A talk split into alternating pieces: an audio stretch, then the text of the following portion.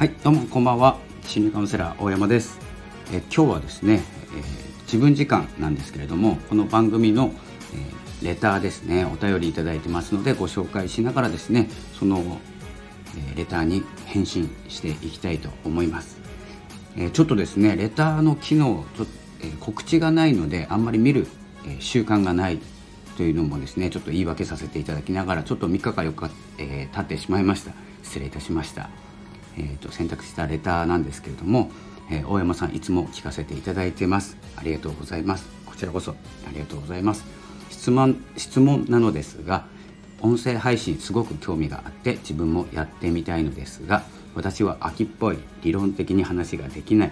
感覚感受性だけで生きていくというところがあります。なので音声配信を続けられるかが不安です。何かアドバイスいただけたら嬉しいです。匿名ですみませんがよろしくお願いします、というですねレターいただきました。ありがとうございます。聞いていただきまして、ということで、ですね、よく私もですね、継続するコツとかですね、音声配信する、昨日ですねちょうど、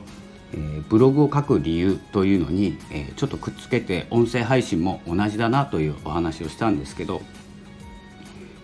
音声配信に興味がある、自分で発信したいっていうのは、ですね、この感受性とか感覚にちょっと似ているというかですね、紐づいていることなんですけど、と思うんですけど、ちょっと偉そうに言ってますけどすいません。感受性とか感覚で、直感的に受け取ってるんですけど、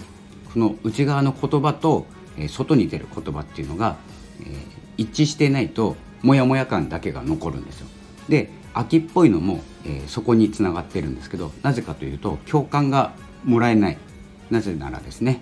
内側の言葉、外側の言葉が紐づいてないから、共感もらったような気はするんですけど、内側の言葉に対しての答えじゃないんですよ。なのでこの秋っぽいというのも共感得られれば、結構快感になってくるんです。共感っていうのは巻いてれば誰か共感してくれます。絶対、これは絶対なんですけど、で少ない範囲でやってると共感少ないかもしれないんですけど、それをどんどん自分の手で広げていく。例えばスタンド FM だけでしたら少ない、共感が得られない、いいねももらえない、フォロワーも増えないとなれば、もしかしたらですね、その範囲がですね狭いのかもしれないので、Twitter で告知するとか、Instagram やるとかですね、 Facebook も一緒にやっちゃうとか、いろいろですね、自分の思いを伝えるっていう範囲がどんどん広がっていくんですよ。すると何が起きるかというと、行動が増えるんですよ。で、行動が増えたことによって今度は何が起きるかというと、自己肯定感が上がります。で、自分に自信持てるようになって、こんなに配信して皆さんに言葉をお届けしているということを自信が持てるようになってくるので、どんどんですね発信した方がいいと思います。で、自分の足りなさとか欠けてる部分とかが気になってくる時期も来ますので、そしたらですね、音声の発信の方法とかですね、受け取ったものをどう言葉に表すかっていうのを考えるようになって、するとですね、言葉を今度学ぶようになるんですよ。でもですね、言葉って表側の外側のスピーチ力っていうかトーク力っていうのは鍛える必要が全然なくて、自分の下手さが僕はアイデンティティだと思ってますんで、特色というかですね、だから下手のまま言っていいと思いますし、で気に入った話し方があればですね、そのようになっていきます。そっちに合わせていきます。それは本当に感受性が強い方です、らしいので、寄っていきます。必ず。これもですね、ずっと配信していて今5ヶ月目で、発信活動はですねもう4年目ぐらいになるんですけど、自分のフォームっていうものが決まれば、続けることにはですね苦にならない。続けること、なぜ続かないかというと、続けることよりも大事なことがあるからなんです。なのでそこをですね続けることにコミットしてしまえば、おそらく続くと思います。で、やめたくなったらやめればいいんですっていう気持ちで、テストでですね1週間やってみようとか2週間やってみようとかってまず決めて、それでもですね続かなければ、はっきり言えばですね、自分にとって大事じゃないっていう判断ですのでやめていいと思います。なので、この文章を読む限りではですね、天才性って的なものがあるんですよ。感覚感受性っていうのは、僕もですね感覚とか感受性が、高くないのでラジオ配信してるんですよ、逆に。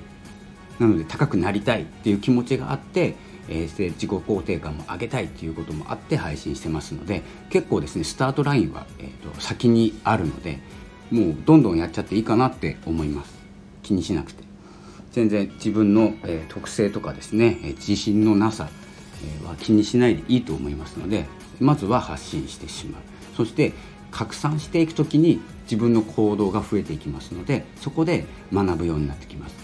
で、学んできたら自己肯定感が上がるっていうですね、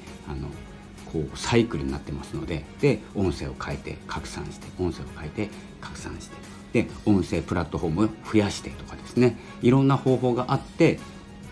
続けることっていうよりも続いてたことに変わるんじゃないかなと思いますので、まずはですねこのアカウントを、持っていらっしゃる方だと思いますので、まずは収録ボタンを押すっていうことですね。もしですねお話しすることとかなければ、コラボしましょうということで、聞いていただけてれば嬉しいんですけれども、ちょっと何日か経ってしまったのでわからないんですけれども、もしですねレターちょっと読まないかもしれないんで、もしかしたらツイッターがいいかな。ツイッターの DM とかが見られない場所になりますので、見られてもいい場合はですね私の放送にコメントいただけたりすると必ず目は通しています。そんな感じでですね、続けることというのは、簡単なことのように見えて簡単じゃないんですけど、続いてたことっていうのは簡単だったから続けてたかというとそうでもないんですよね。なのでまずは始めてみること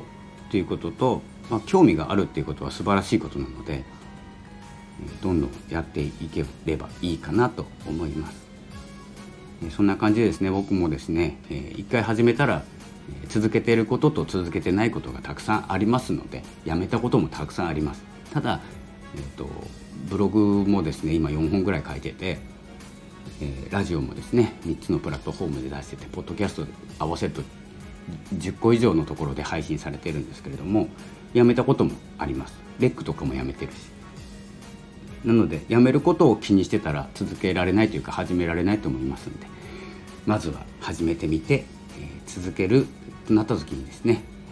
あと一つ重要なことを忘れてました。時間を絶対取れる時間帯っていうのがあればそこが一番いいです。僕は朝なんですけど、絶対でもないですけどね、寝坊はするんですけど、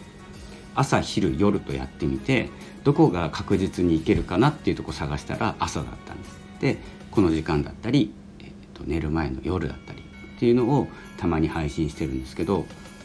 この時間は時間取れるぞっていうところとくっつけてやるって言わないですね、そんな感じで、続けることっていうかですね、普段続けていることとかやっていること、食後の、コーヒー飲むとか読書するとか、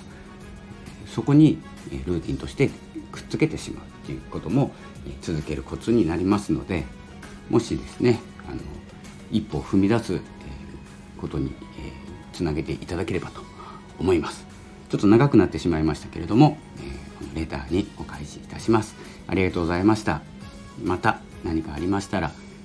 コメント、レターあんまり見ないんであれなんですけど、 Twitter の DM とか、その辺で